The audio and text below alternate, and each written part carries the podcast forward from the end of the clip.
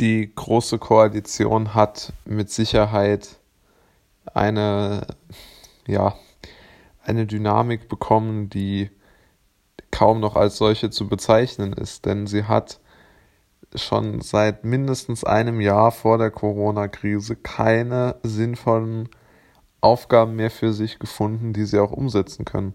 Zum Beispiel Beispiel Grundrente. Ja.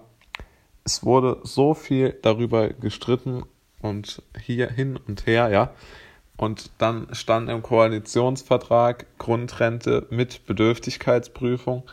Aber die Bundesregierung hat es schlicht und einfach nicht gemacht. Sie hat es nicht umgesetzt und hat da weiterhin, ja, ich weiß nicht, sinnlos, äh, ohne Aussicht auf Erfolg äh, diskutiert. Dann nächstes Beispiel, Scheuer, ja.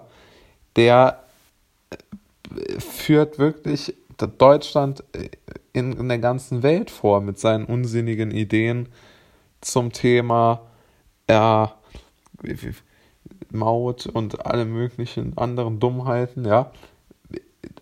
Es war doch völlig klar, dass das niemals zugelassen wird vom Europäischen Gerichtshof. Da wurde so viel darüber gespekuliert. Und dann kostet es wesentlich mehr, die Maut einzuführen und zu kontrollieren, als es überhaupt bringen kann. Das weiß wirklich jeder. Dafür hätte man dafür, das kann einfach so nicht mehr weitergehen. Und ich denke, das große Problem ist, dass die ganzen Ministerien von Leuten besetzt werden, jetzt nicht nur an der Spitze, sondern auch im Unterbau, die abhängig vom Minister, von der Bundesregierung, von den etablierten Spitzenpolitikern sind und die deshalb keine eigene Meinung mehr haben dürfen und sich nicht durchsetzen können. Weil sonst ist für mich dieses Verhalten nicht ja, äh, erklärbar. Es muss doch einen Grund geben, wieso ein Scheuer sowas durchziehen kann und Deutschland in der Welt oder beziehungsweise zumindest in Europa so blamiert.